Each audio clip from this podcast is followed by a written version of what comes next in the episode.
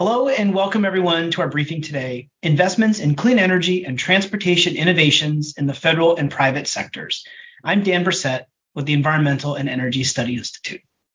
The Environmental and Energy Study Institute was founded in 1984 on a bipartisan basis by members of Congress to provide policymaker educational resources to Congress and their staff. Uh, that was a long time ago, and we are still at it today. Uh, we produce all sorts of great information. I'll talk a little bit more about that in a minute. And we've also developed some expertise helping utilities in rural areas provide on-bill financing for their customers and customers and members and access federal resources to help them do that. EESI resources uh, come in all shapes and sizes. We have briefings like this today. Uh, we also uh, have a great biweekly newsletter that we call Climate Change Solutions. I encourage everyone to check that out and subscribe. Uh, we also do a lot of writing, issue briefs, and fact sheets in particular about all sorts of different issues. We're active on social media. I encourage everyone to visit us online at www.eesi.org and sign up for our newsletter and take advantage of our resources. Uh, for example, our briefings, we've been at it uh, really this year with briefings. We started the year with a four part series called Congressional Climate Camp, and the four parts were budget and appropriations, public polling, non CO2 emissions and pollutants, and the status of the implementation of the Infrastructure Investment and Jobs Act and Inflation Reduction Act.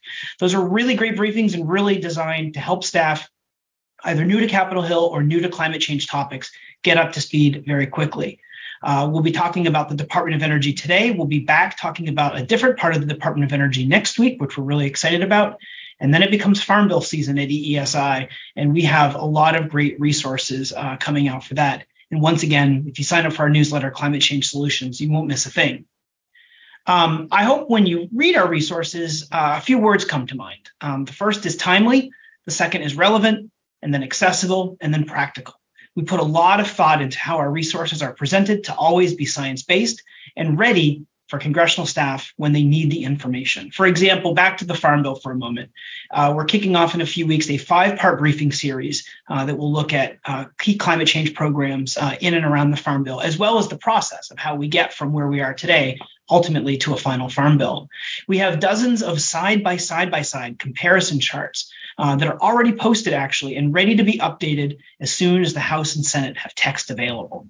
It's much better to have this information before you need it and especially before your boss asks a tough question about a climate change topic. And you can help, you can count on EESI to always help with that. And so I encourage everyone to do that. The Department of Energy is a pretty busy place these days, and one of the main centers of activity is the Office of Energy Efficiency and Renewable Energy, and we'll call that EERE today. Uh, our briefing today will take a look at programs and initiatives uh, at EERE, including those advancing vehicle technologies that leverage clean energy to others that support grid interactive efficient buildings. EERE also works very closely with the national laboratories and many, many public se- private sector partners to deploy clean energy to decarbonize our economy, reduce energy bills for households and businesses, promote environmental justice, and create lots and lots of good jobs. Before we turn to our panelists, I have one last, actually two last pieces of logistics to describe. The first is questions. Uh, we'll have, hear from four truly tremendous presenters uh, starting very shortly. We'll also have time for questions and answers. Now, I have a couple questions all ready to go, but we really encourage everyone in our online audience today to submit questions, and you can do that to a uh, you can do that two ways. The first is by following us on social media, and you can follow us online at EESI Online.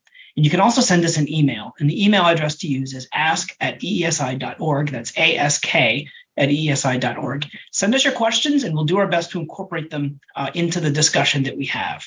Um, finally, uh, before we turn to our panelists, uh, everything you see today will be uh, stored uh, or will be um, posted online, www.eesi.org. That includes the webcast. If you want to go back and revisit any of our presentations, you're welcome to do that.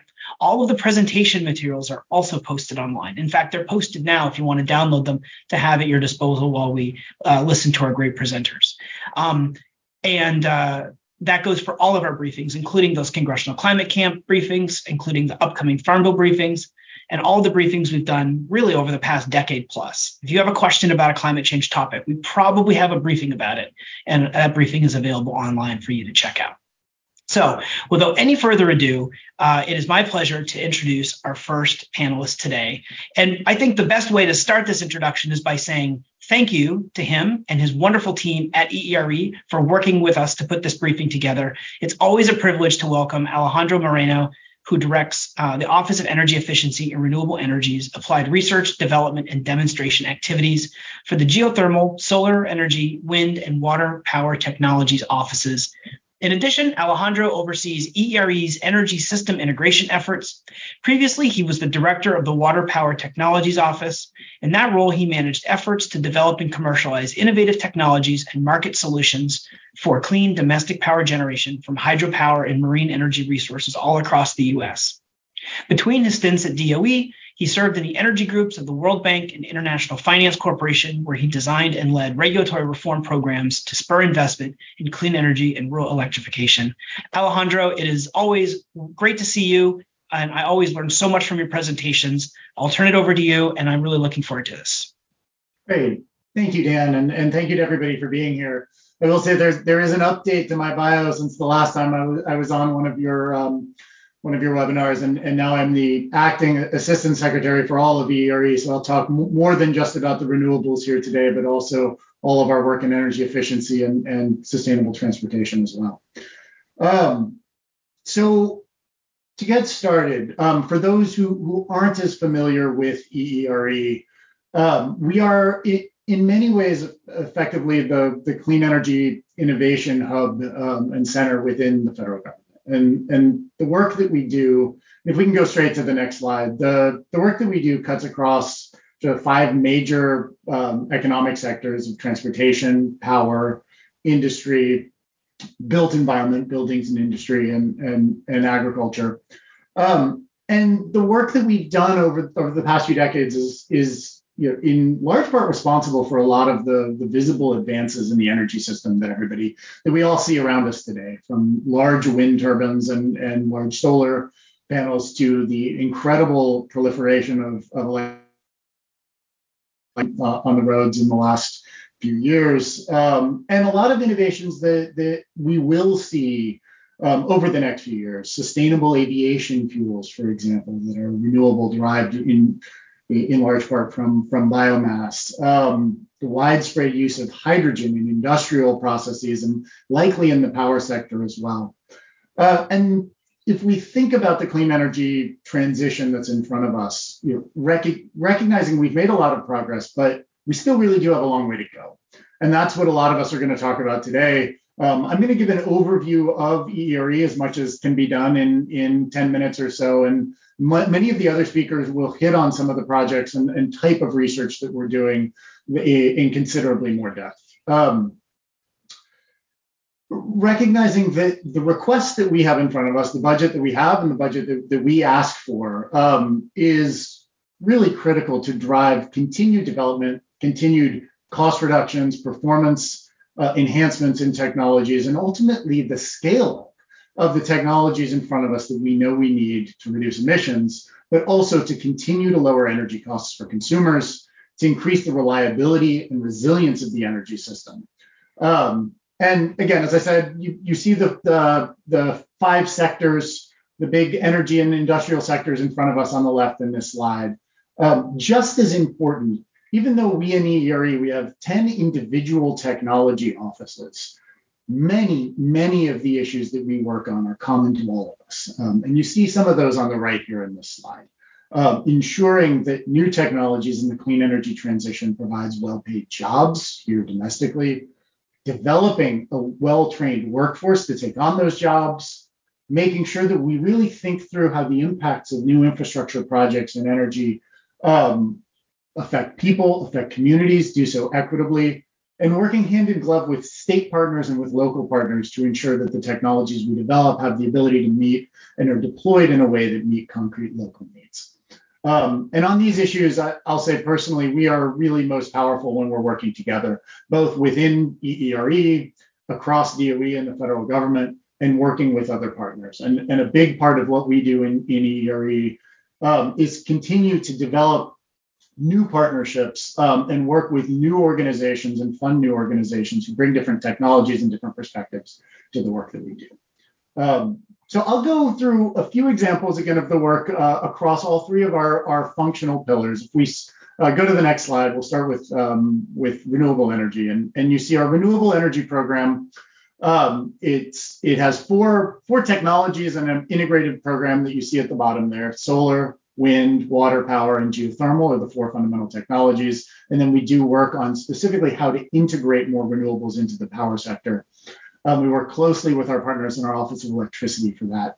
Um, some of the work that's really critical here, for example, um, the US right now has the chance to establish leadership in offshore wind, specifically in floating offshore wind.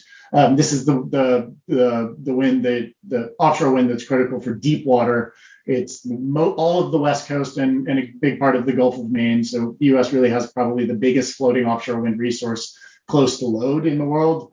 Um, but it requires bigger turbines than have ever been developed before in manufactured in very new ways and it requires floating platforms which we've never done to be designed specifically with the turbines themselves we, can, we know we can save 30% or more of materials and, and costs if we co-design the, the, resources or the turbines that way um, this is this takes a considerable amount of work it is it, it has not been done to date um, if we do this the US can be the global leader in floating offshore wind, which is going to be one of the biggest new opportunities in, in the clean energy space. Um, solar is another example where you know, PV technology, photovoltaics are, are, are fairly well developed. The, the um, costs have come down significantly over the last decade.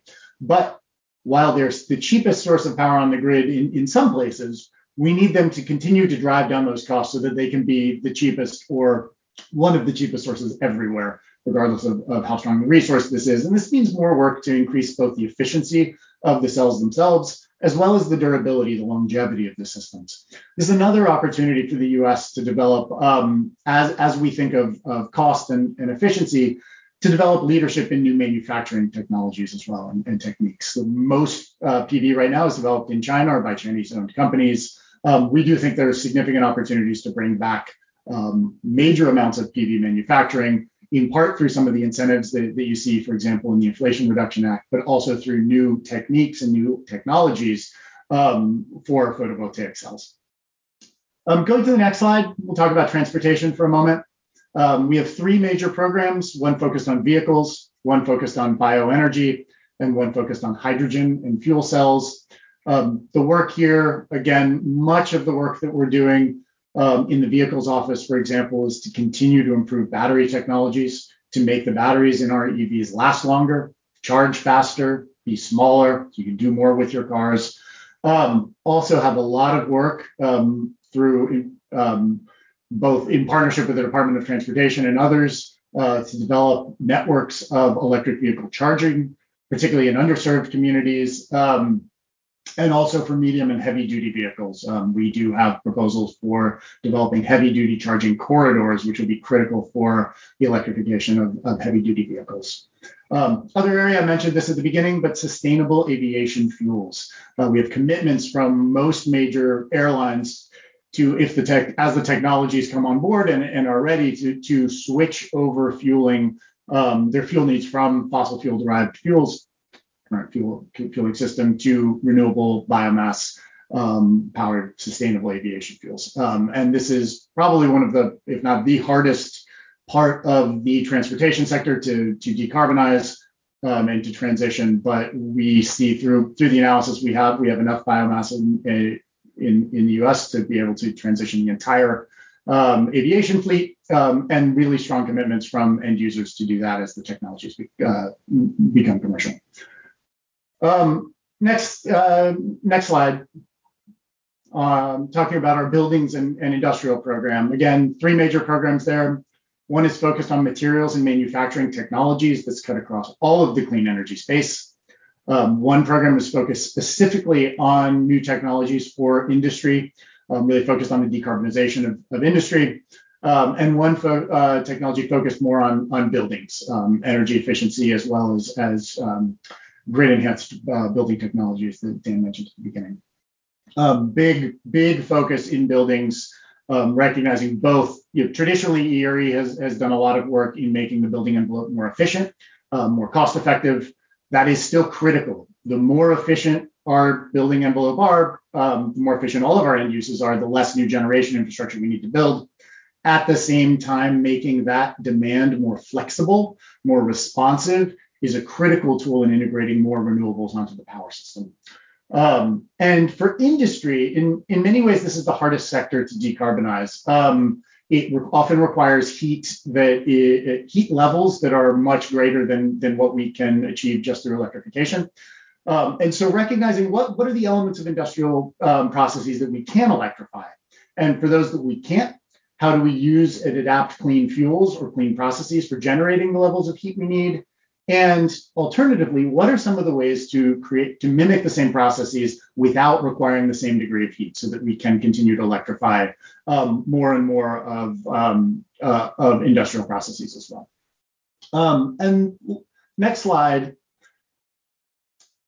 Related to what I was talking about at the beginning, recognizing that more and more the energy sector is getting more integrated um, it used to be that transportation and vehicles, I'm sorry, transportation and the power sector, you know, didn't have a lot to do with each other. And now, as more more um, transportation becomes electrified, you cannot plan one without the other. You can't think about what a charging network looks like without thinking about the demand that that requires on the electric system that then has to feed back into generation. Just one of many examples. And more and more, we are thinking about how we transition EERE to not only focus on individual technologies, but focus on system level solutions. And this includes programs like our Connected Communities program, which focuses on using demand flexibility. So it's what I was talking about a, a minute ago. How do we integrate some of the responsiveness in building electricity demand and use that effectively to integrate more renewables? Um, clean energy to communities focuses on bringing together local governments and um, uh, other stakeholders, communities, um, and utilities to not only have a goal for their clean energy sector, but to really understand entirely throughout their energy sector, through the grid, through their buildings and industry, and through their transportation networks, exactly what steps they need to take. This is building on a study we did in LA, the LA 100, a few years ago, that I think Meyer will talk about next. Um, our energy transitions initiative, for example, focuses on remote and, and um, island communities, which often are going to face some of the highest um, levels, uh, percentages of renewable energy on the power system first, because their systems are smaller. How do we work with them to make sure that those systems are, are meeting local needs and that we're learning from integration of really high level of, of renewables across the board um, for renewables, but also for the transportation sector and, and back into load? Um, and Clean Cities, which which is run out of our vehicles program, which provides technical assistance to um, a wide range of cities on needs increasingly that cut across both the transportation sector and the grid um, and other sources of demand. And so, as the power sector becomes more integrated, we need to follow suit. We can't just take individual technologies and not think about how they will be used, but we have to recognize the context in which they'll be used and support communities utilities and other stakeholders to use them as effectively as possible as a full system. Um, so last slide, just what that means for us. You see our we our budget request for for FY24. This is in the president's request that was announced um, a couple months ago. Um, this work is critical. If if the the research and the validation that our office supports is necessary to get technologies to the stage where they're not only individually commercially available, but adoptable at the scale that we need to see in order to meet the clean energy transition. Some of that is cost, some of that is increased performance. Um, a lot of that is also addressing market barriers and getting people to understand communities, utilities, others who, who need these technologies and who have critical services that depend on them to understand how they work together um, and how they provide both cleaner, more affordable energy sector writ large, but also how they meet the immediate local needs that individual communities um, and the utilities and the end users that, that rely on them need every day. So with that, I'll turn it back over to you, Dan, and look forward to the question and answer session with it. That's great. Thank you so much, Alejandro. Um, and really great slides, nice charts, very easy to read. If anyone would like to go back uh, and revisit Alejandro's presentation, the live cast will be posted shortly after today's briefing. We also already have his presentation materials online as well, so you can download the slides. And that, that goes for all of our, um, our panelists today, and really all of our panelists who use slides, which is most of them, uh, when we do these briefings. Um, also, Alejandro touched on a lot of great issues, a lot of great topics. To the extent that there are questions in our online audience, we'll have a Q&A session uh, after our fourth presenter. If you have a question for us, you can follow us online, uh, follow us on social media at EESI Online. You can also send us an email, and the email address to use is ask at AS, that's ask at eesi.org. Our second panelist today is Meyer Seligman. Meyer leads the National Renewable Energy Lab's Government Relations Office and is responsible for ensuring that stakeholders are informed about NREL's research to help advance the lab's mission. Prior to joining NREL, Meyer served in numerous capacities during her 15 year career in the United States Congress, including seven years as a professional staff member uh, for the U.S. Committee, uh, U.S. Senate Committee on Appropriations, Energy and Water Development Subcommittee. It should say seven years as a easy to work with and always super responsive and interesting professional staff member for Senate Energy and Water. Meyer, I'll turn it over to you. Welcome to the briefing today.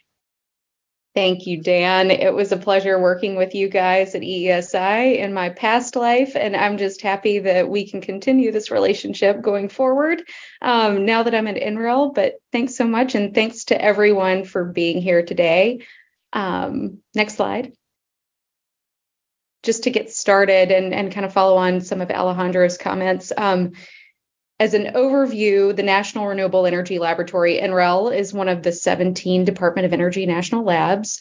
Um, NREL is the applied research laboratory stewarded by the Office of Energy Efficiency and Renewable Energy. There's 10 other labs that are stewarded by the Office of Science.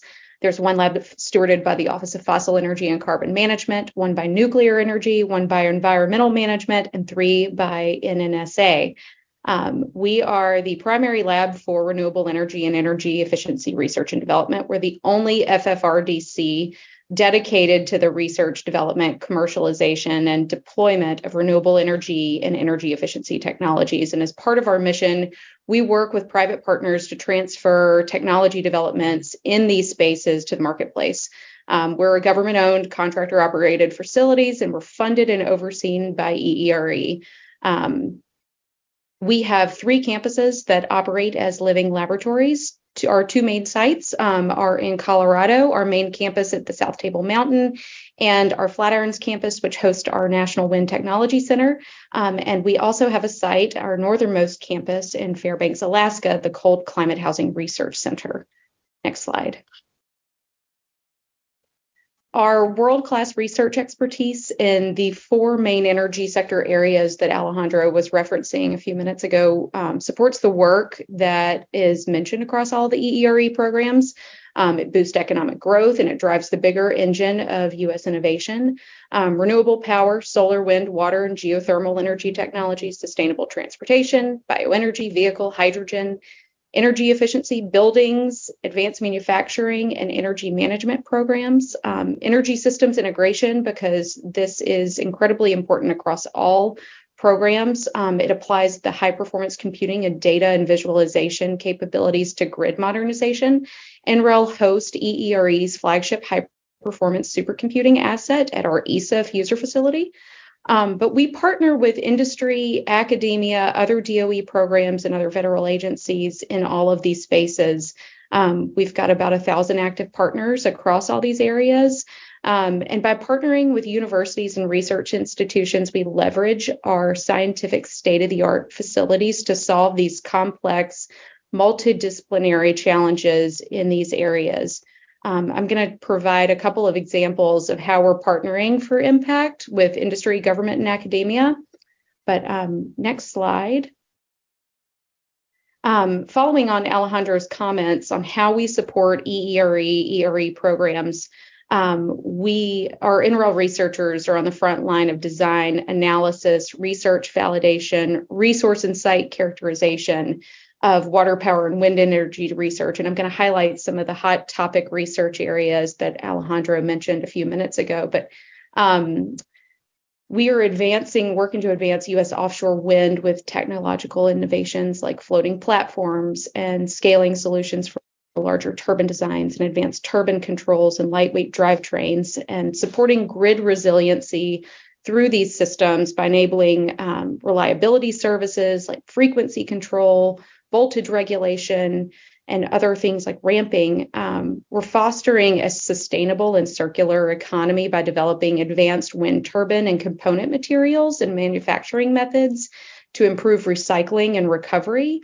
Um, but we're validating multiple wind technologies at scale to achieve an integrated system that can meet all of the complex energy challenges of the future. So, our, our background in atmospheric science and modeling and validation, grid integration, economic analysis, and data analytics, um, advanced materials, and workforce development and stakeholder engagement supports DOE's core capabilities that really do support industry needs. Next slide um, and a holistic approach to aviation decarbonization. Sustainable aviation was was just mentioned by Alejandro a minute ago. Um, but as the aviation industry transitions to decarbonization, energy challenges only grow in complexity across fuels, aging infrastructure, and what a future infrastructure looks like, aircraft, and system interdependency. So the need for focused coordinated holistic approaches across public and private aviation related organizations is incredibly important um, our, our role in sustainable transportation is to develop the modeling and tools, analysis, and testing capabilities that you won't find in industry to really help the aviation stakeholders understand and assess and develop pathways and meet their goals and um, goals for aviation decarbonization. Um, we we are um, we are also our strategic focus about large energy challenges in aviation decarbonization decarbonization across the fuels, infrastructure, and aircraft complements all aspects of industry research and current and future needs. But we do work across agencies with DOE, with FAA, with NASA, um, with hub airports, state departments of transportation and energy offices, and industry, the SAF producers, aircraft OEMs, airlines, engine OEMs on sustainable aviation. Um, airports and partnerships with airports um, to support the industry's infrastructure necessary to decarbonize flight um, and transportation hubs linking passengers and cargo to urban rural communities. Um, you know are, are, incredibly large energy users so how do you update um, aging infrastructure for future infrastructure um, and plan for the next 15 to 20 years? Um, so next slide uh, Alejandro mentioned um, the LA 100 study, which was released about two years ago. NREL provided rigorous integrated engineering economic analysis to Los Angeles Department of Water and Power through the LA 100 um, renewable energy study, LA 100. Um, the results there showed that meeting LA's goal of reliable 100% renewable electricity by 2045 um, is achievable and will entail rapid development of wind, solar, and storage technologies this decade. Um, so, at the direction of the Los Angeles City Council, um, LA embarked on a plan to modernize its electricity system infrastructure, aiming for this 100% renewable energy supply, um, along with aggressive electrification targets for vehicles and buildings. Um, and so, we partnered with them for this study. Um, we are now partnering with them on an equity strategies project, which ensures a clean energy transition for the city that imp- improves energy justice. Um, but we use community input to set priorities for energy justice and analyze clean energy transition pathways to maximize outcomes all over the city. Next slide. C2C, the clean energy to communities um, work that Alejandro also mentioned, this was inspired by LA 100. And essentially, our researchers have reduced the fidelity and made this analysis, like LA 100, more available to people and communities. Um, C2C is funded by, by DOE and it's managed by NREL. It's supported by other national labs, PNNL, Argonne, Lawrence Berkeley, and Oak Ridge National Lab. Um, but this analysis informs these stakeholders where to go and what to explore based on their goals. And our research platforms provide the validation and de risking to the stakeholders to really help deploy the solutions identified by the analysis. Um, C2C really does, um, it helps communities meet their own targets, and they might be net zero, they might be clean energy, emissions reductions, or other targets, but um, we help communities meet where they are going and support their goal setting. So um, our, our, research platforms allow these communities to see how a virtual model of their community interacts with actual and emulated clean energy infrastructure and devices like wind turbines, controllers, electric charging stations, helping re- de risk those future developments. Next slide. Um, talking a little bit about our, our partnering for impact, NREL does have more than a thousand active partnerships with industry, academia, and government. Um, you know, we from a STEM education university partnerships, we we support EERE and the Solar Decathlon, which is happening in about a week. Um, the Collegiate Wind Competition, which is taking place next month, um, and as well as visiting faculty programs through the Office of Science um, and other programs across the Department of Energy. But but our our idea that partnerships create jobs, strengthen the clean energy workforce. Um, you know, DOE, NREL, and industry are are just integrated partners that that we we help them meet their goals. We're all moving forward for the next 15, 20 years, and and so um, folks like Fortescue and Eaton, Wells Fargo, um, and international partners like the Lithuanian Energy Agency. Um, how are we moving towards a carbon-free electricity system and grid integration and hydrogen production and technologies and future state of the art facilities. Next slide. Thank you very much. And I will turn it back over to Dan. Great presentation. Thank you so much, Meyer. Um, your one of your early slides that had the the map um, uh, of course, NREL is one of those. Um, next Thursday, we will have a briefing um, that will feature Alejandro's counterpart in the Office of Nuclear Energy, uh, and we'll be talking uh, with them about the programs underway, um, including those funded by the Bipartisan Infrastructure Law and Inflation Reduction Act. Uh, and also, we'll have a representative from um, Idaho National Lab. So, two weeks and two national labs.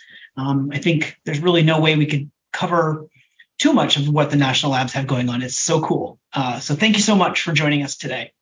Um, our third panelist is Steve Csonka. Steve is a commercial aviation professional with 37 years of broad and strategic airline aviation and sustainable aviation fuel experience, over his career, Steve has been a strong industry advocate who's developed pragmatic solutions to the challenges of aviation growth, and such engagement led him to accept his current role as executive director of the Commercial Aviation Alternative Fuels Initiative, or CAAFI, in 2012, uh, and that happened in 2012.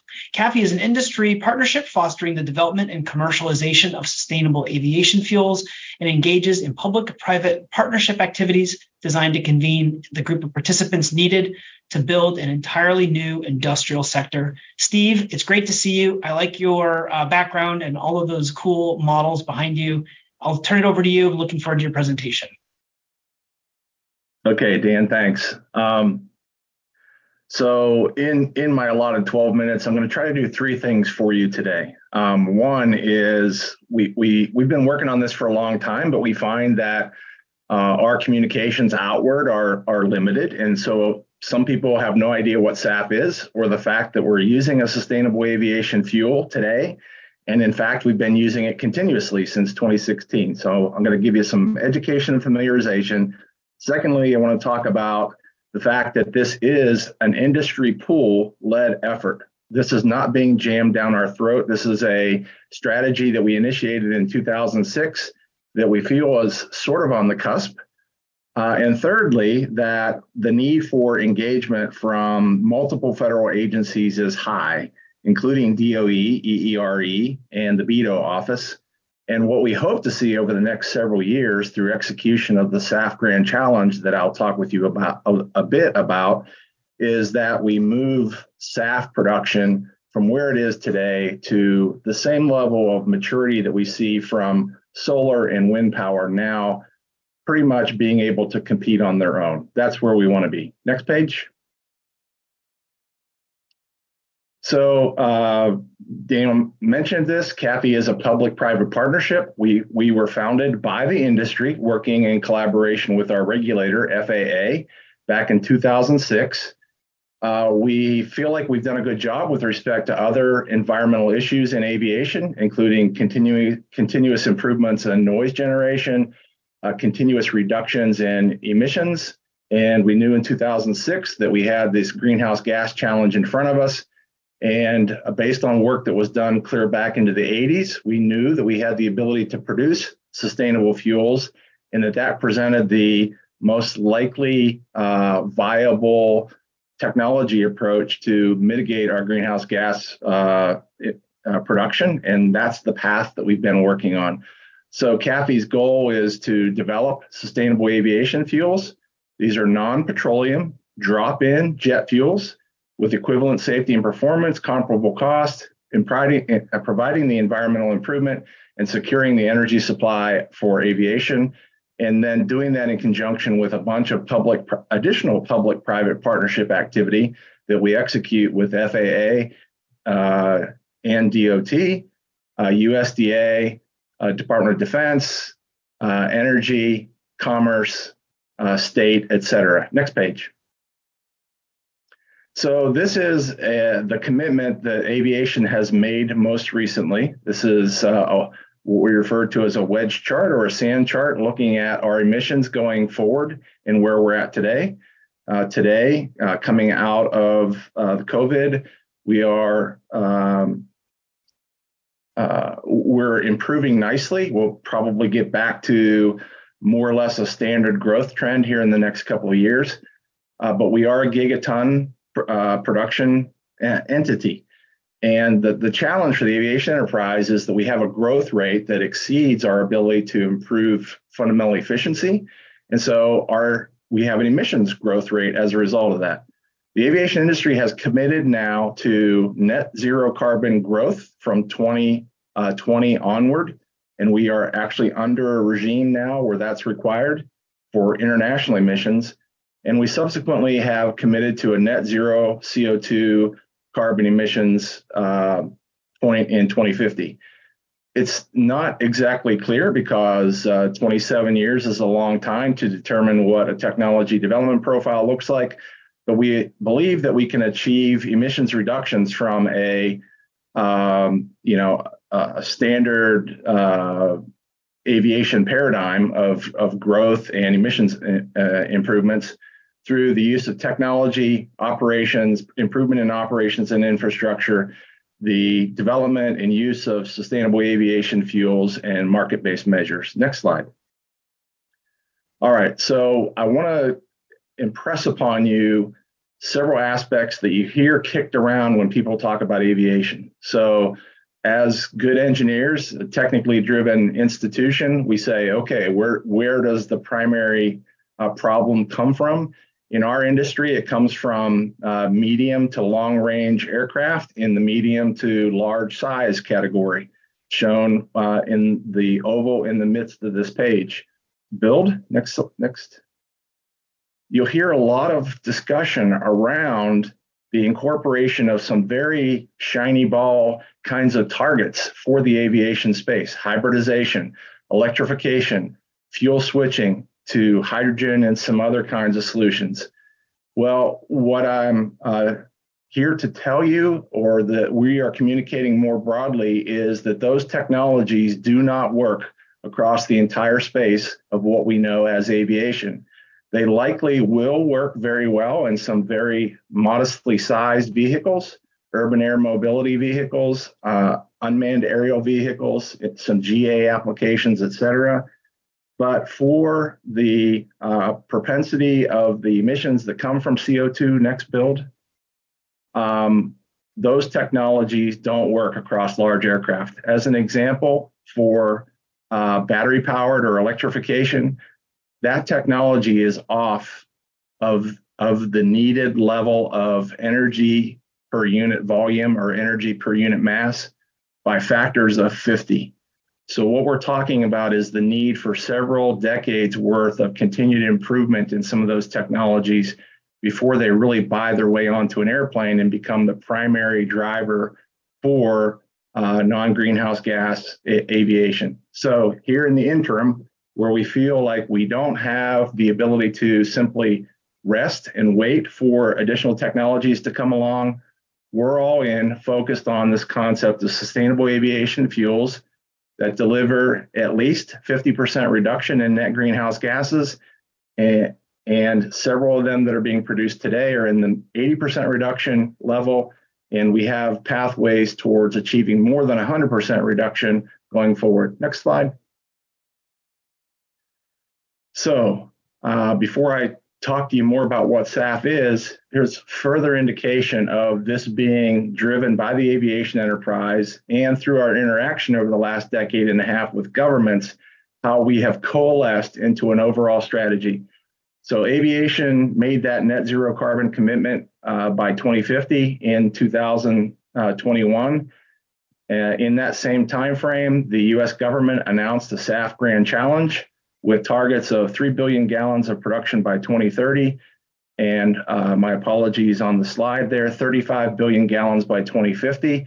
35 billion gallons fundamentally represents a full replacement of petroleum-based jet fuel for the aviation sector in the U.S. in that time frame. Business aviation has made those same commitments. We have offtake agreements for between five and 15 years from airlines for at least the first seven facilities before any concrete is put in the ground. This is a fundamental, uh, unique thing that the aviation enterprise is offering to potential producers to have that level of offtake commitment. We have uh, CORSIA, which is a, a, framework established by our international regulator uh, on what this means for flights between countries, et cetera.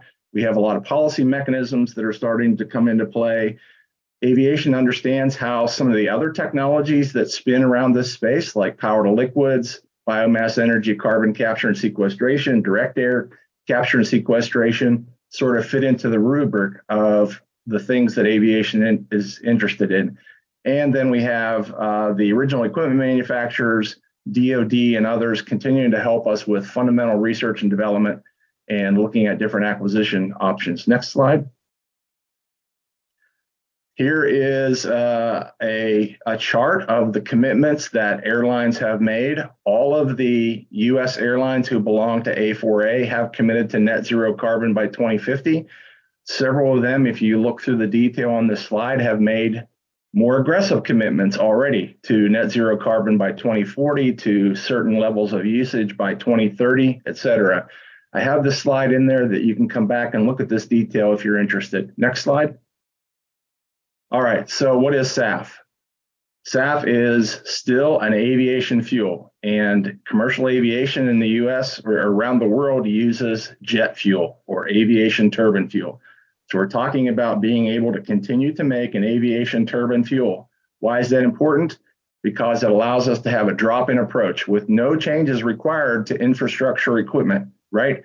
I don't have to rebuild every airport in the world to bring in a new type of fuel. I don't have to replace every airplane in the world, 20 uh, some thousand large commercial aircraft.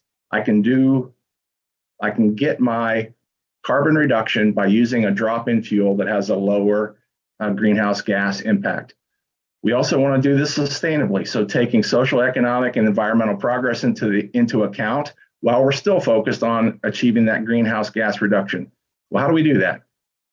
So instead of reaching into the ground and pulling hydrocarbon molecules out of the ground in the form of petroleum and then refining those to fuel products, we're reaching in into our own biosphere and picking up molecules, hydrocarbon molecules from things that nature hands us or using um, uh, recycled components from uh, from uh, the things that we do as a natural course. Unabashedly, we believe, we think this was validated when we uh, initiated the work in 2006. It continues to be validated. This approach is the lowest societal impact way to decarbonize civil aviation. Next slide. So, we're making a lot of nice progress. We have seven different ways to do that. We have another six in process, another 15 that are further up in the pipeline. We utilize a lot of different processes to actually convert different kinds of feedstocks, lipids, sugars, lignocellulose, hydrogen and carbon sources, et cetera. And we're, we're continuing to expand on all those concepts as well as working with existing refineries to figure out how to help them com- convert their production of jet fuel. Next slide. Again, this is just in there for your reference. These are the seven pathways I mentioned on the previous page. You can come back if you're interested in finding out more detail about those. Next. This is where we're looking. Uh, this is a glass uh, half half.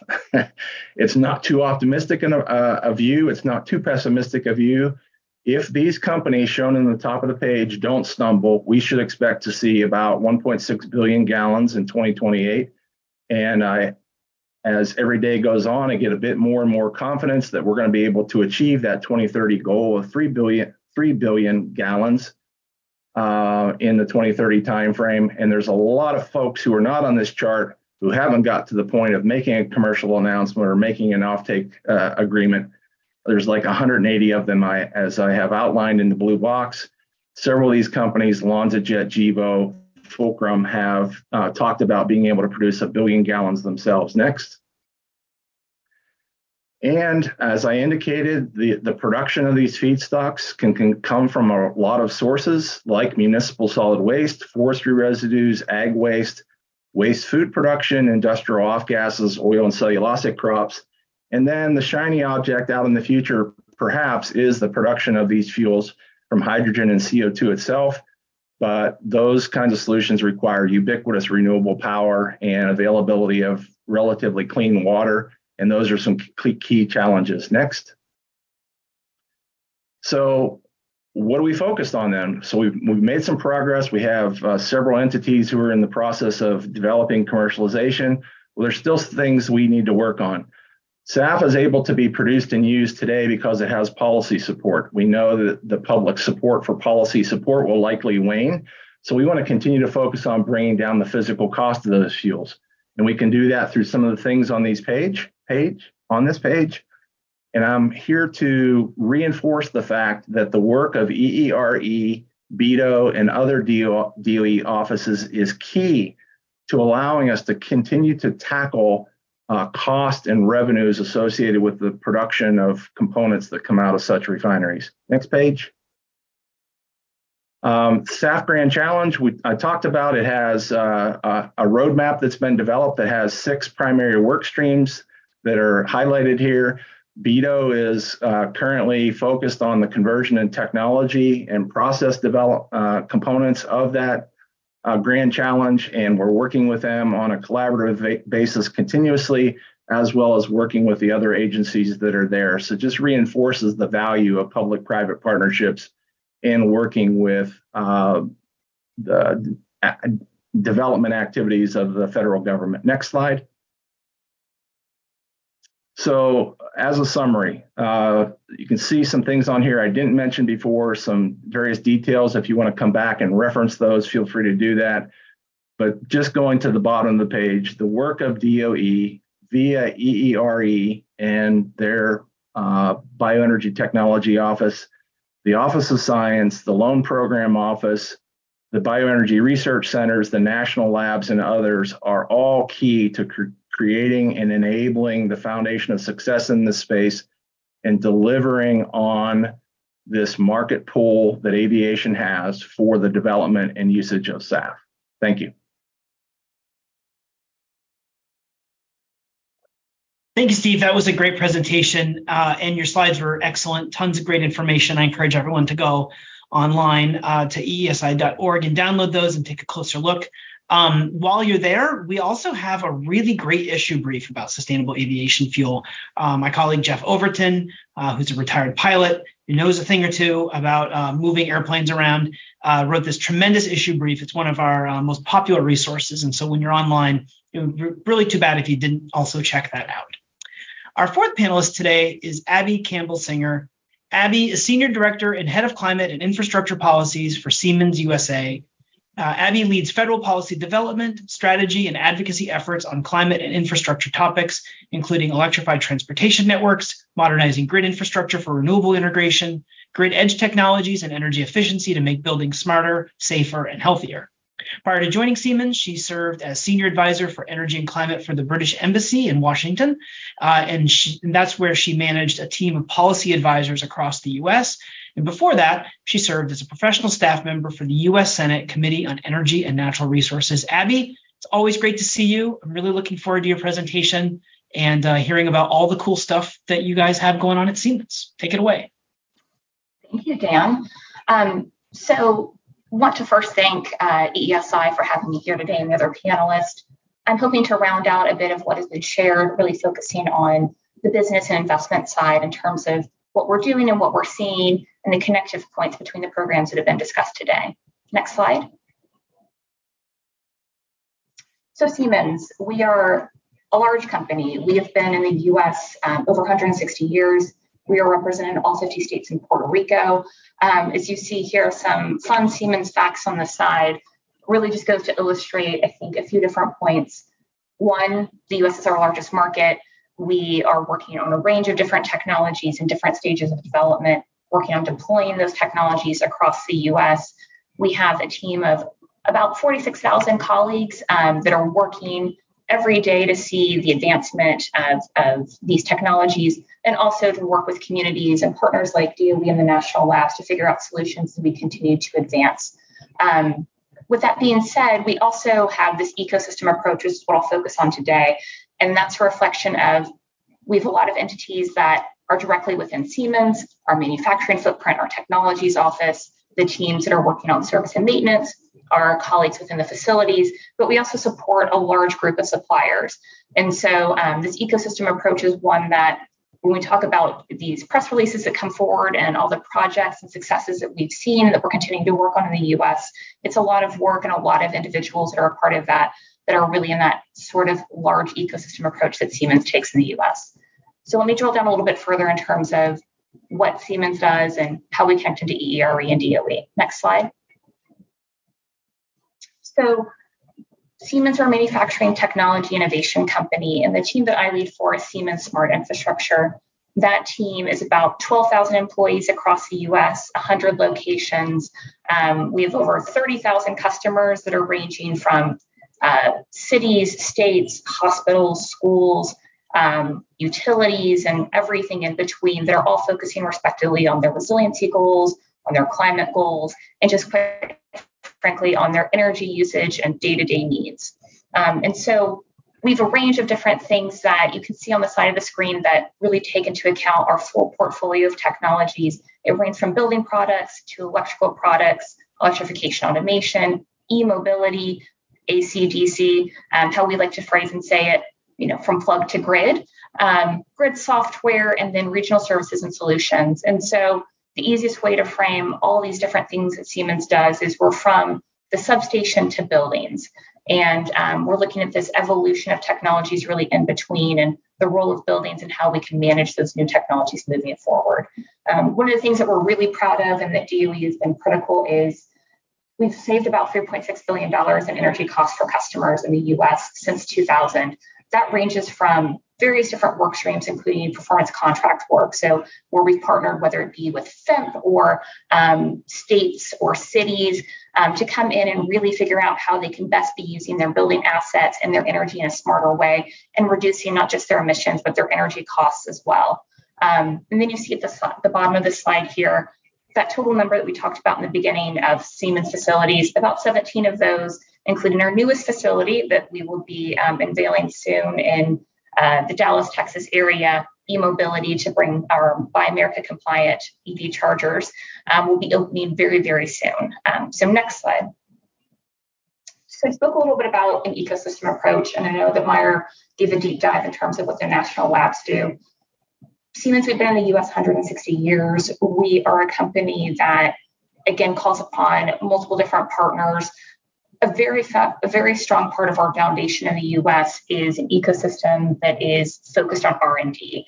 as a company that um, is involved in multiple different areas of research, focusing on refining and developing, and then ultimately seeking to deploy technologies, it's critical that we have such a strong ecosystem, not just for us here in the US, but Siemens is a company we compete with our peers here domestically, but we also compete with our colleagues globally. As we've seen, particularly within clean energy across the globe, there's been various various policies that have moved very quickly that have solidified significant funding for research and development in countries across the globe and so we're very excited for the bipartisan infrastructure law and the inflation reduction act to really see this historic opportunity here in the us to really amplify and to maximize what's been happening for many years across this ecosystem, of course, with the national labs as well, to really spark and move us further in terms of the deployment of these technologies. And so um, I'll just touch on a couple of points here.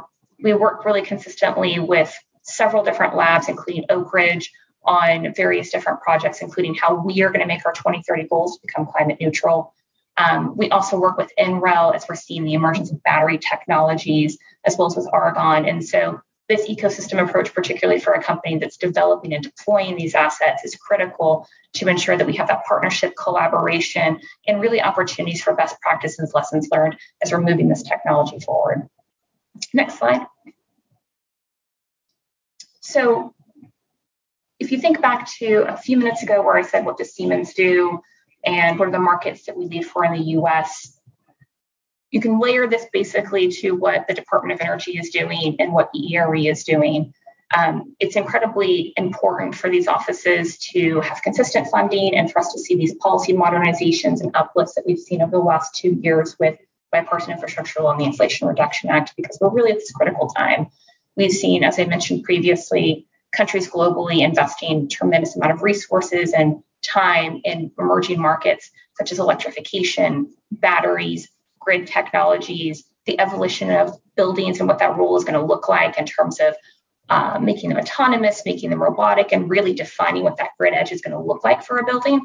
And so for us, it's important that we have this partnership and consistency with programs like this so the US has a leadership opportunity to really advance and to spur that deployment here domestically so that we're not just deploying projects and deploying assets, but we as a company have the opportunity to invest.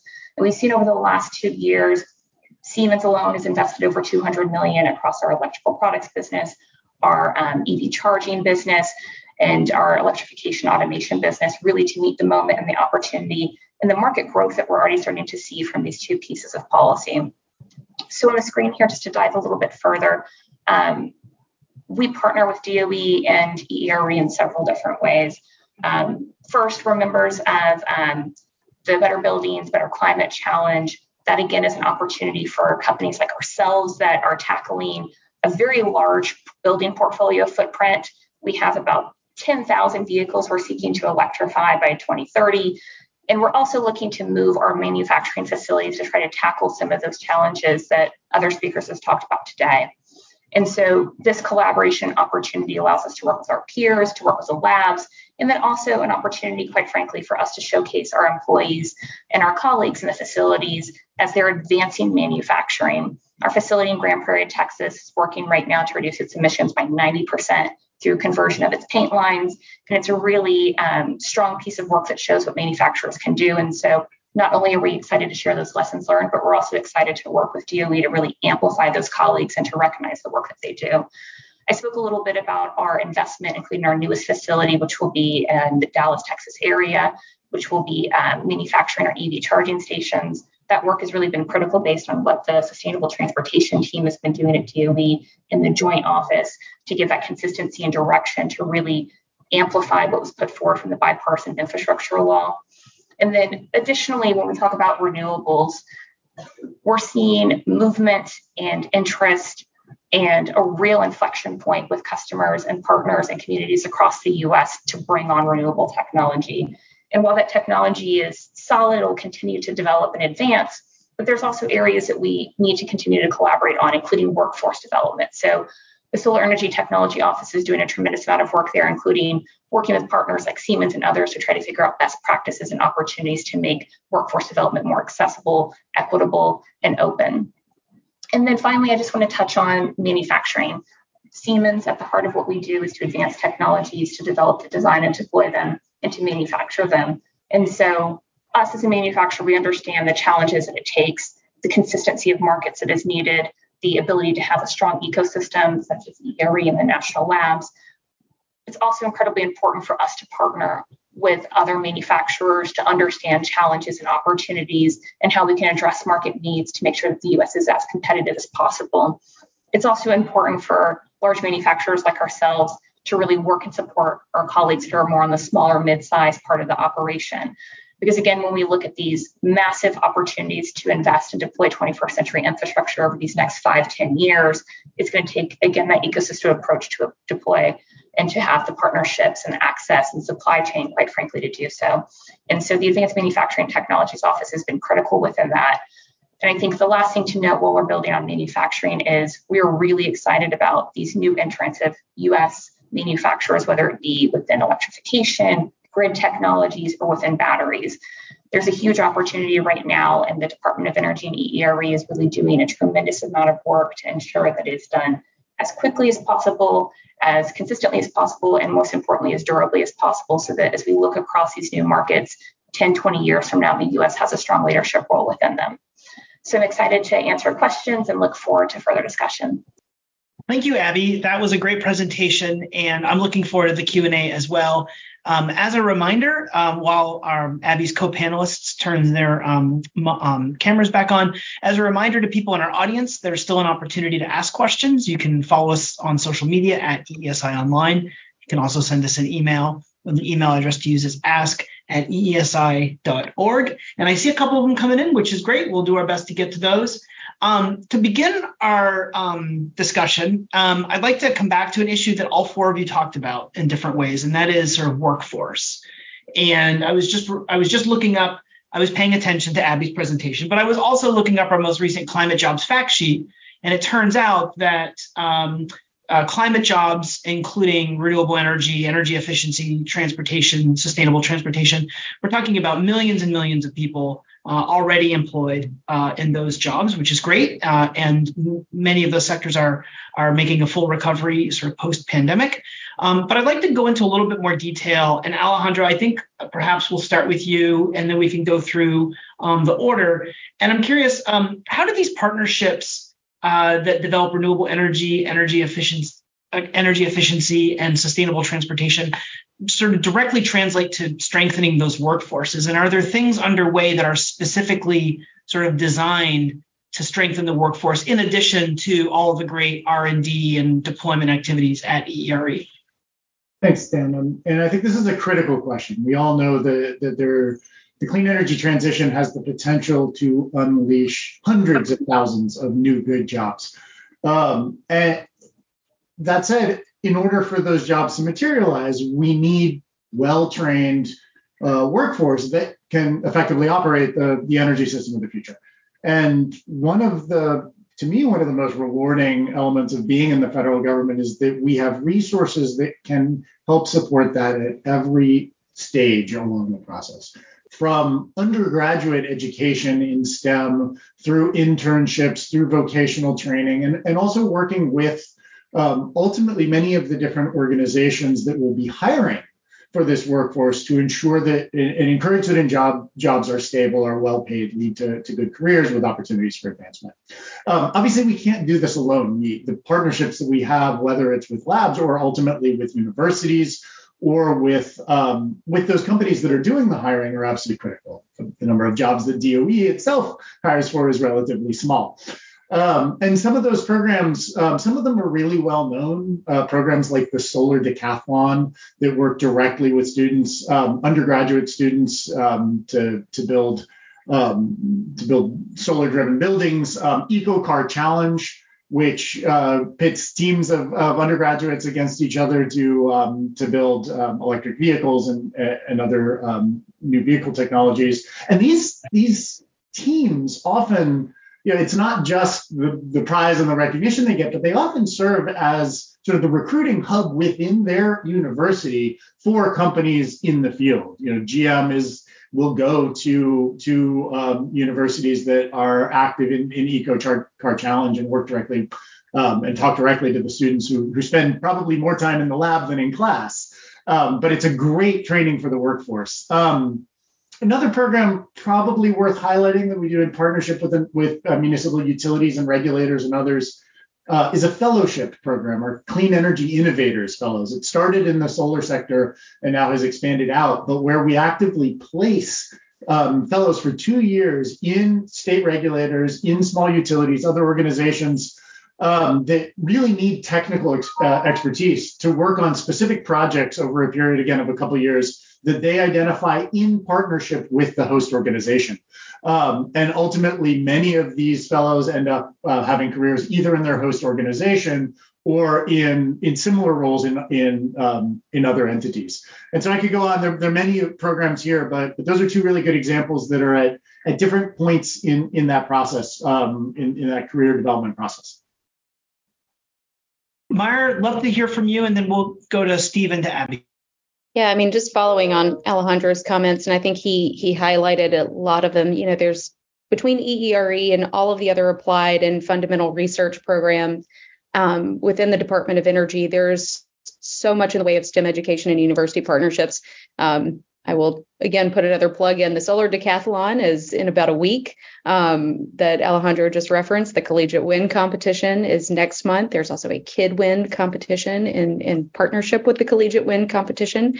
Um, so there's a ton of STEM um, outreach, workforce development, and analysis activities that that really do highlight future collaboration and bringing people up to speed on what the Department of Energy does, what the labs do, and how you can potentially recruit um, from from those grades and giving opportunities, you know, to students to challenge their creativity and passion and skills on these technologies is a really exciting space. Um, there's the GEM Fellowship, um, Graduate Education Minority Fellowship that NREL hosts. There's um, a Renew, reaching a new energy sciences workforce um, fellowship that's sponsored by the Office of Science.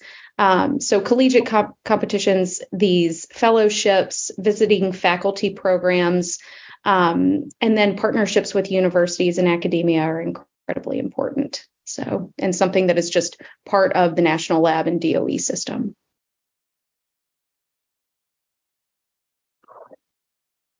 Go ahead, Steve. Well, interested in your perspective on the workforce issue.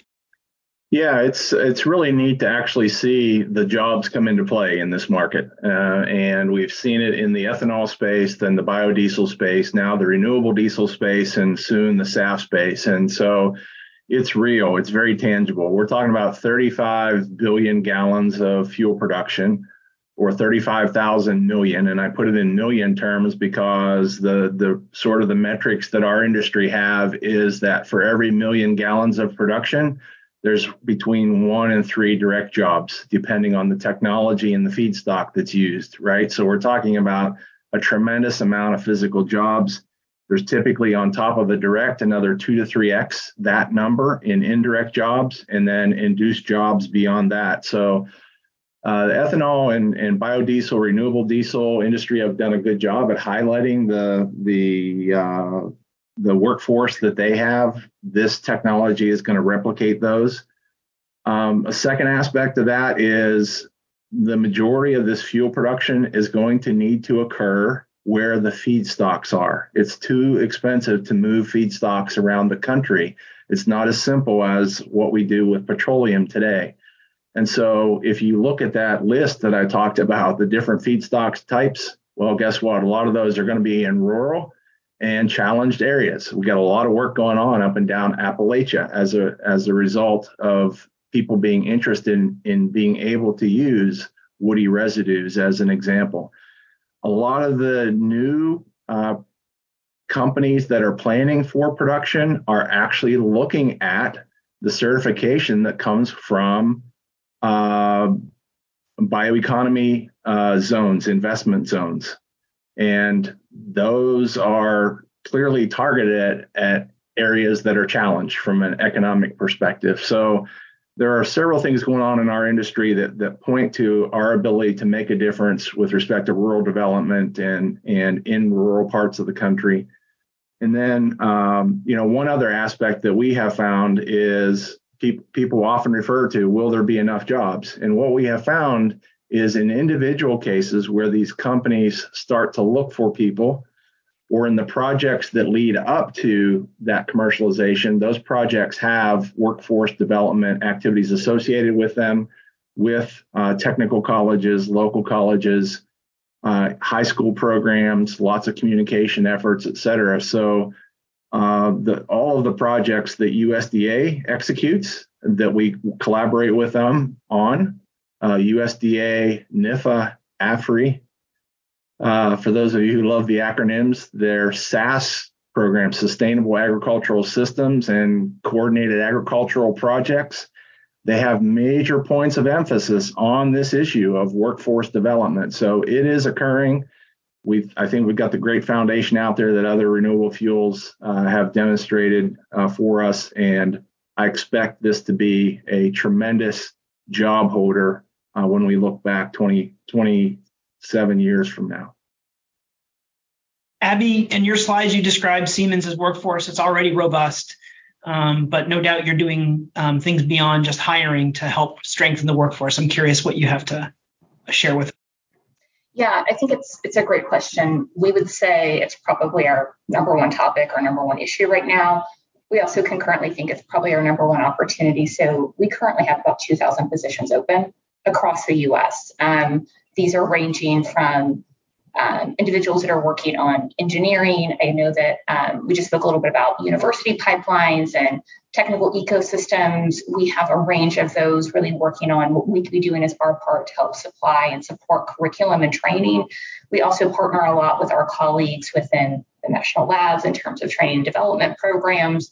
We work with our partners in the IBEWs. We're working to move in our facilities and expand those as an example to train. But I think when we look across this right now, we also know there's a lot that we need to be doing as been looking at opportunities to continue to provide training internally, opportunities for movement and advancement in different fields as individuals are excited or interested in other opportunities.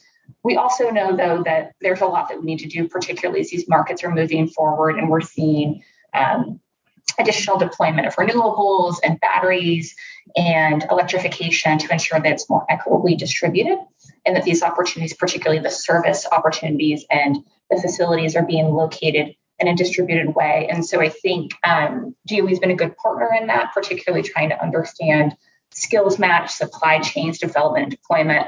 I think this will be an issue that we're continuing to need a large ecosystem to work through. Um, we also work pretty consistently with our peers. As an example, a lot of the electrical manufacturing colleagues are in North Carolina. We have a very strong manufacturing community there. And so we also work concurrently to see what we can do. And a lot of us believe very strongly in um, non proprietary training programs and registered apprenticeships. So there's work that needs to be done to also ensure that it's not just training for Siemens, but it's training for these technologies and putting the individual in the best position to empower themselves as well. That's great. Thank you so much for that.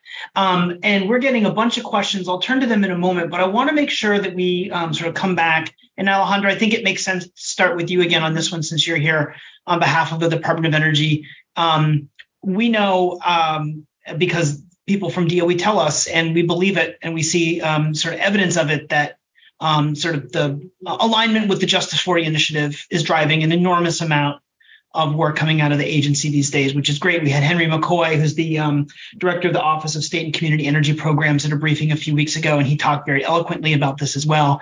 As far as the programs under your control uh, or management, Alejandro, at EERE, what are you doing to ensure that these investments are being deployed equitably? And um, from our for our private sector partners, I'm curious sort of how that's being received and what are you doing on the on on your side of the on the table to ensure that and to, to leverage that investment and make sure that it goes even further. But alejandro let's start with you and then we can go back um, hear from meyer and steve and abby again. Sure. Uh, thanks dan. It's, it's a critical question and and for those that don't know the Justice40 initiative it's it's a commitment by the administration to make sure that 40% of the benefits of our investment in climate uh, change technologies accrue to disadvantaged communities. And and that's you know, to me, it's it's part of a bigger, um, critically important philosophy um, that make making sure that the energy transition and the technologies that we promote work on the ground for people and meet the needs that they have. Um, this is, we know that, that the technologies we we support are clean, that they help address climate change, dramatically reduce greenhouse gas emissions, and which is critical. Um, but on top of it, they have tremendous opportunities just to make people's everyday lives better and to do that in a fair way. And, and some of the the the maybe more intuitive ways um, are inherent in the technologies themselves. We know that renewables can, and in many places already are, the cheapest option for electricity on the grid. Um, NREL and, and Meyer, maybe you'll talk to this, um, helped provide an analysis that, that showed that if um, you know, when when all of the build out of renewables that that we forecast from the Inflation Reduction Act um, are realized that the cost this could re- result in a reduction in the cost of bulk power or in the cost of the bulk power system by 50 to 100 billion dollars. Um, that's direct money out of your electricity bill. Obviously, the proliferation of, of, EVs holds the potential to completely eliminate um, gas purchases, which is a big issue for many, many people. Um, and uh, a lot of the energy efficiency work directly uh, can reduce energy burden. And we know that energy burden gas uh, purchases hit disproportionately to disadvantaged communities and to people who have less disposable income to spend. That said, there's a lot of work that we do on top of all that that is specifically and explicitly focused on ensuring equitable access and equitable benefits to clean energy technologies. Um, one really, uh, I think, important example is our National Community Solar Program, um, focused on ensuring that rooftop solar, the benefits, the technologies and the benefits of that don't just accrue to people who own their own homes, but can be just as accessible to people who rent and who rent in multi-unit buildings. That can be very difficult. It's a different different business model.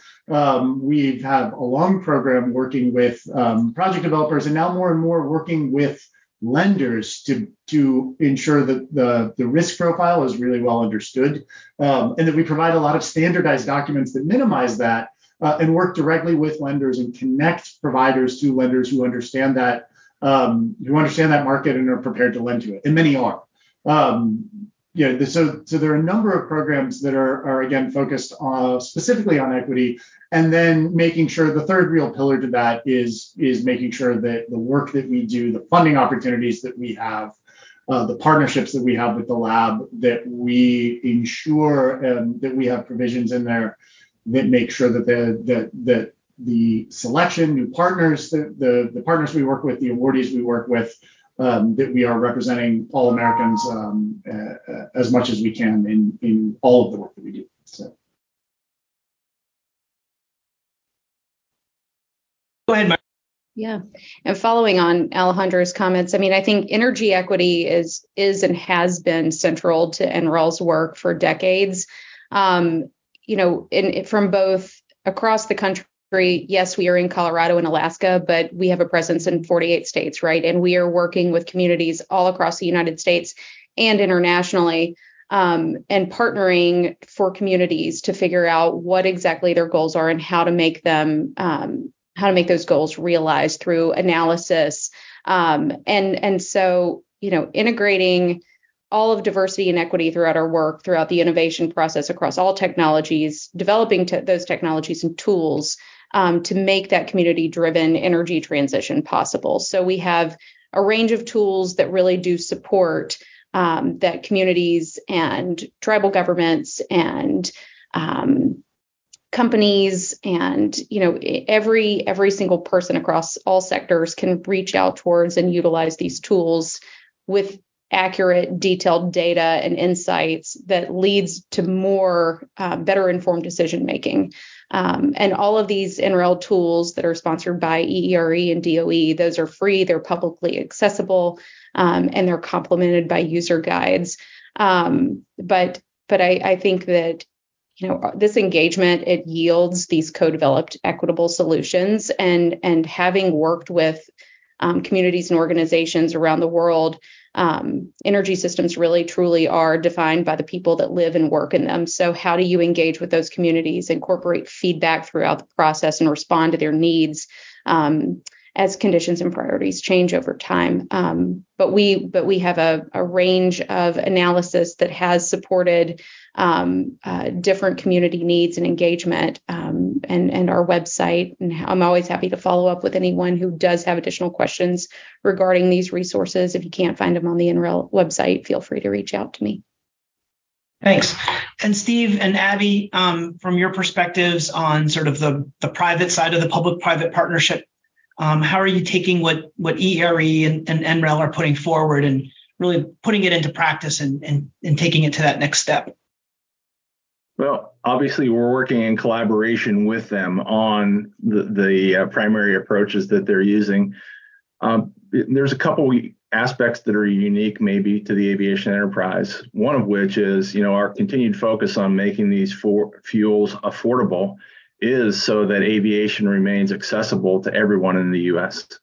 And you know, you can look more broadly beyond the U.S. at how island nations and remote areas uh, that that have challenges associated with standard standards of living, et cetera. You know, making aviation more affordable, more green for all of those communities is is really what we're after. And there's a couple other aspects too that that we haven't touched on. We're after we're we're pursuing the production of SAF to address our greenhouse gases, but guess what? There's some other really nice things that come along for the ride.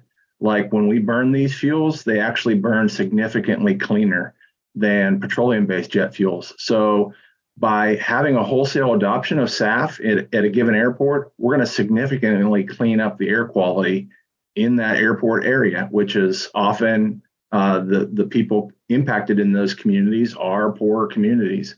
So air quality aspects.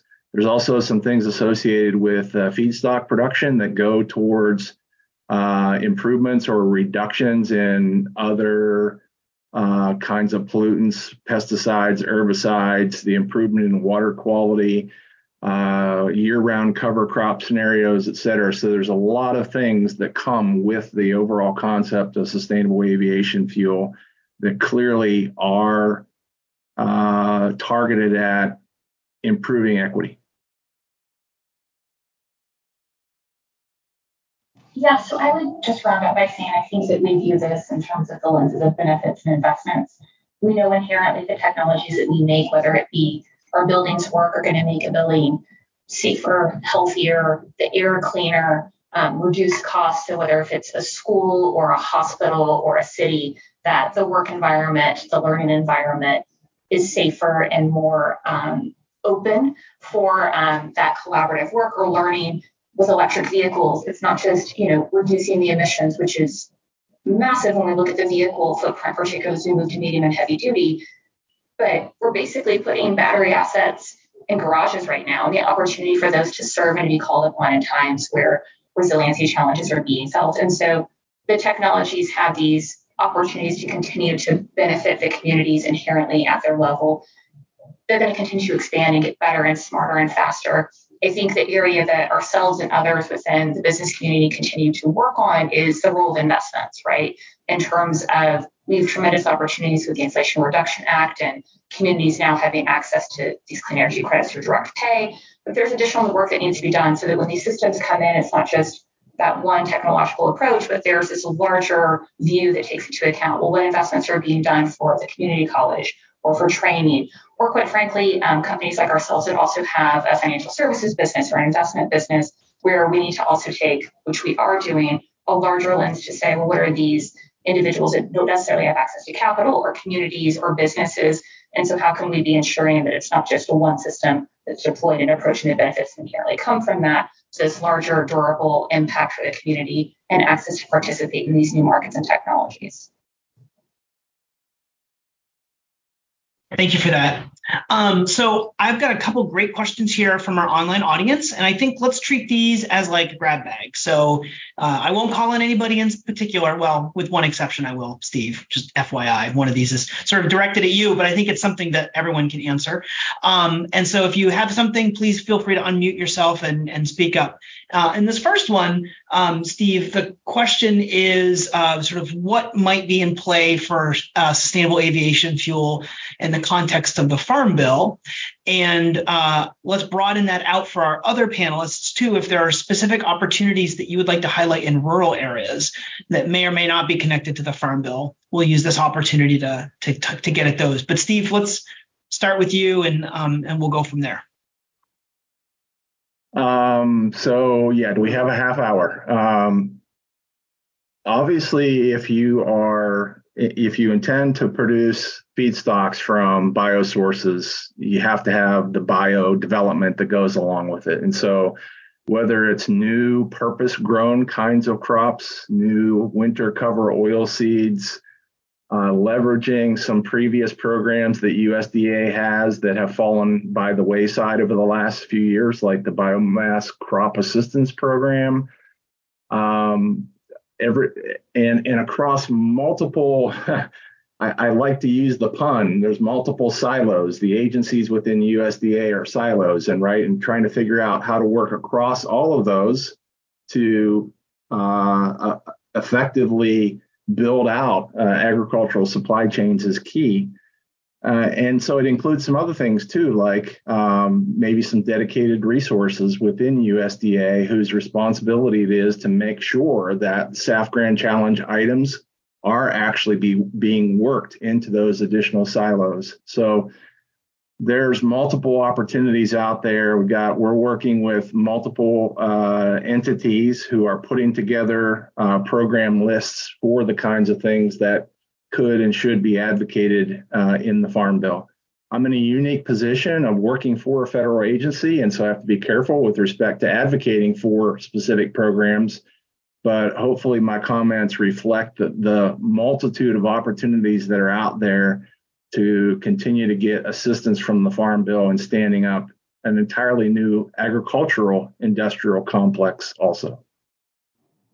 Dan, I'll just jump in really quickly and say the rural energy programs are critical. Again, we saw updates of that within the policies that have been passed over the last couple of years. USDA is doing a tremendous amount of work, particularly on transmission and generation, to work with rural utilities as they're looking to bring on new assets, new technologies to decarbonize, but also to do it in a way understanding their community and cost benefit insurance as part of that. I'll say within that note, we're really excited about these rural energy programs. If you look across munis co-ops, public powers, whether it's been microgrids or beneficial electrification, there's really a lot of innovative work that's done there. And again, it's a community approach. You can work with one colleague in one state, and the lessons that are learned from there are really spread across the, the overall community. So, critical program. We're definitely supportive of rural energy. We'll be, I'm sure, talking to colleagues that are listening to this briefing right now over the, the coming months on that program. Maya or Alejandro, any um, sort of rural things that you'd like to highlight? No, I mean, I think Alejandro and I both talked a little bit about the Clean Energy to Communities program that is funded by the Department of Energy. Um, yep. You know, and then there's also resilience in remote communities, whether that's the Energy Transition Initiative or any of the roadmaps for resilience, strategic energy planning, on-site technical analysis tools and resource and modeling and visualization activities that go on at DOE. Cool. And that's kind of a segue to this other question. And again, I'm going to take some liberty with it and broaden it a little bit. But this one of our um, audience members asked about uh, sort of the rapid development of artificial intelligence. And I just want to give anyone an opportunity to comment on that, or maybe just advanced computing in general, um, as we're trying to solve, you know, enormous climate change topics. How we're, you know, deploying this really cutting edge technology to do that. Alejandro, I, you unmuted, so I'll turn it over to you. Yeah, it's, it's funny. I, I was just um, having a discussion earlier today about how AI can potentially be helpful in optimizing the aggregation of many different behind the meter resources. So rooftop solar plus a lot of the flexibility on, on demand that I was talking about before. Um, and, and, optimizing the dispatch of that is, you know, for example, as part of a virtual power plant. Um, it's one of many uses. I think we're we're we're constantly being surprised at, at where AI pops up um, and some of the ways in which it may be able to help us. Um, but computing in general and, and, and the resource we have is absolutely essential. There's you know, there's a reason every lab has, or, or many labs, I should say, have have big high, um, high performance computers. Um, even things like replicating performance and, and testing data. Um, I know there's a, a, program not in, in my office, but in our Office of Electricity, um, where you know, we we are looking at the ability to effectively take one or two years of performance data, in this case for storage, for battery storage, and extrapolate that out to 30 years and, save 28 years worth of testing. Um, that's critically important in an environment where the past is no longer a as reliable a predictor of the future as it used to be, whether it's uh, the technologies we have or some of the threats um, and variabilities we're facing. So lots of examples of, of use of AI and, and, uh, um, and HPC as well.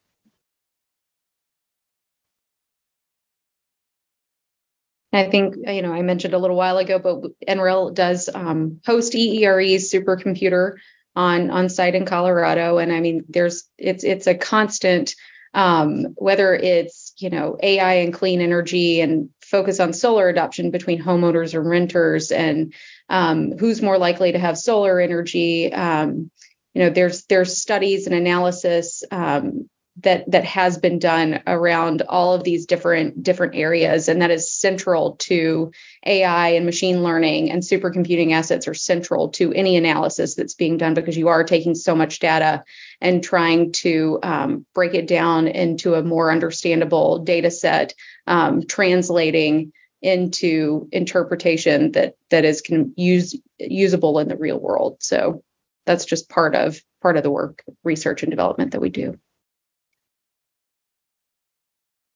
Yeah, and I'll just add, there's a lot of areas. Um, I, have been involved in some some spaces in this role that I would have never imagined in my earlier career, but uh, the the omics uh, associated with uh, varietal development is a phenomenal field, and we have the ability to make significant changes on food, feed, energy, uh, and, and, chemical kinds of uh, crop projects.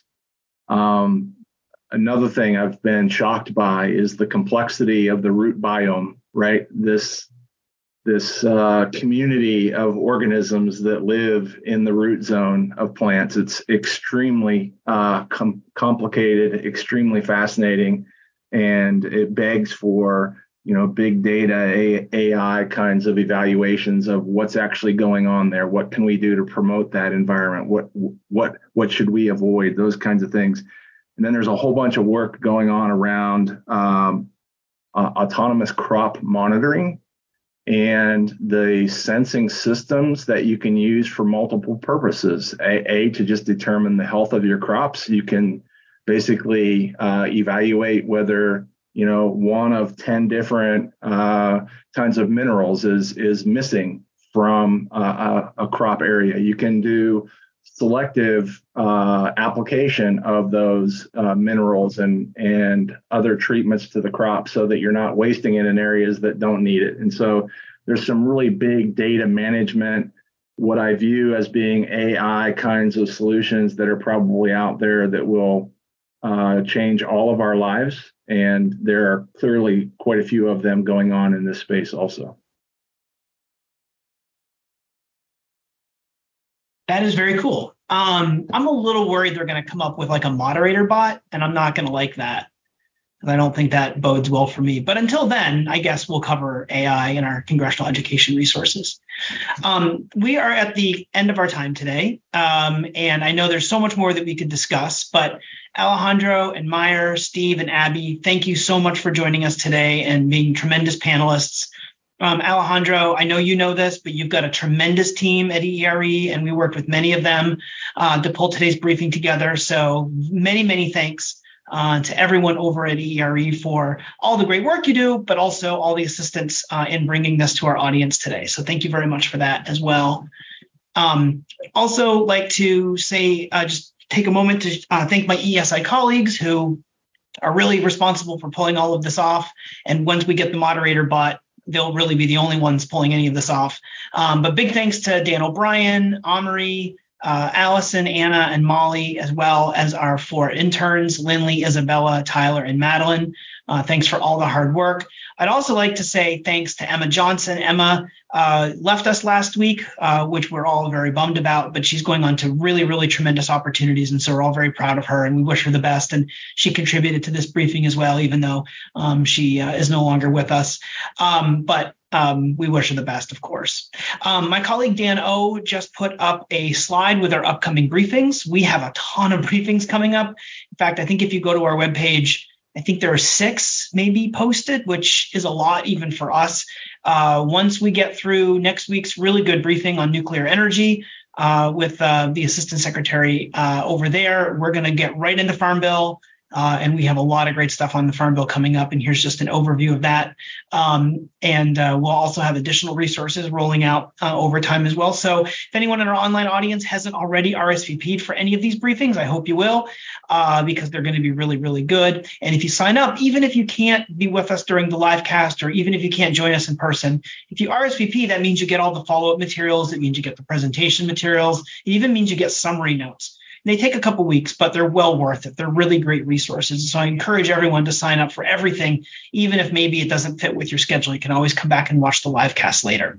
Um, I'd also like to mention I mentioned Emma's departure, which is, bums us out, um, but that means we're actually hiring for a new communications associate. So visit eesi.org if you'd like to learn more about that. And I think the next slide is our last slide, and this is a survey before I release everyone. And sorry for going a few minutes over. Um, this is a link to a survey. Uh, if people in our online audience uh, would like to take a few moments or would be willing to take a few moments to share feedback, uh, did you have any issues? Was the audio good? Was the video good? Um, we read every response and we take it all to heart. And we really appreciate it when people in our audience take a few moments to let us know how we did today. Uh, so if you have a moment to do that, we'd really, really appreciate it. And we will be back Next week, uh, next Thursday, uh, this will be an in-person briefing, which will be really, really fun uh, as well uh, for the state of play. Let's see, what is it called? Uh, state of play for nuclear energy in the United States. And we'll be joined uh, by Senator Crapo from Idaho. Uh, he'll be joining us via pre recorded remarks. And we also have Assistant Secretary for Nuclear Energy, Kathryn Huff, who'll be joining us as well. So I hope everyone will join us for that. And until then, uh, have a great rest of your week. And if you're in Washington, enjoy the fabulous weather. It really doesn't get any better than today, like 82 degrees and no humidity. I haven't seen a cloud all day. So I hope everyone gets a chance to get outside and enjoy it before it's over. So thanks, everybody. We'll see you next week. And thanks to you, Dan. Thanks.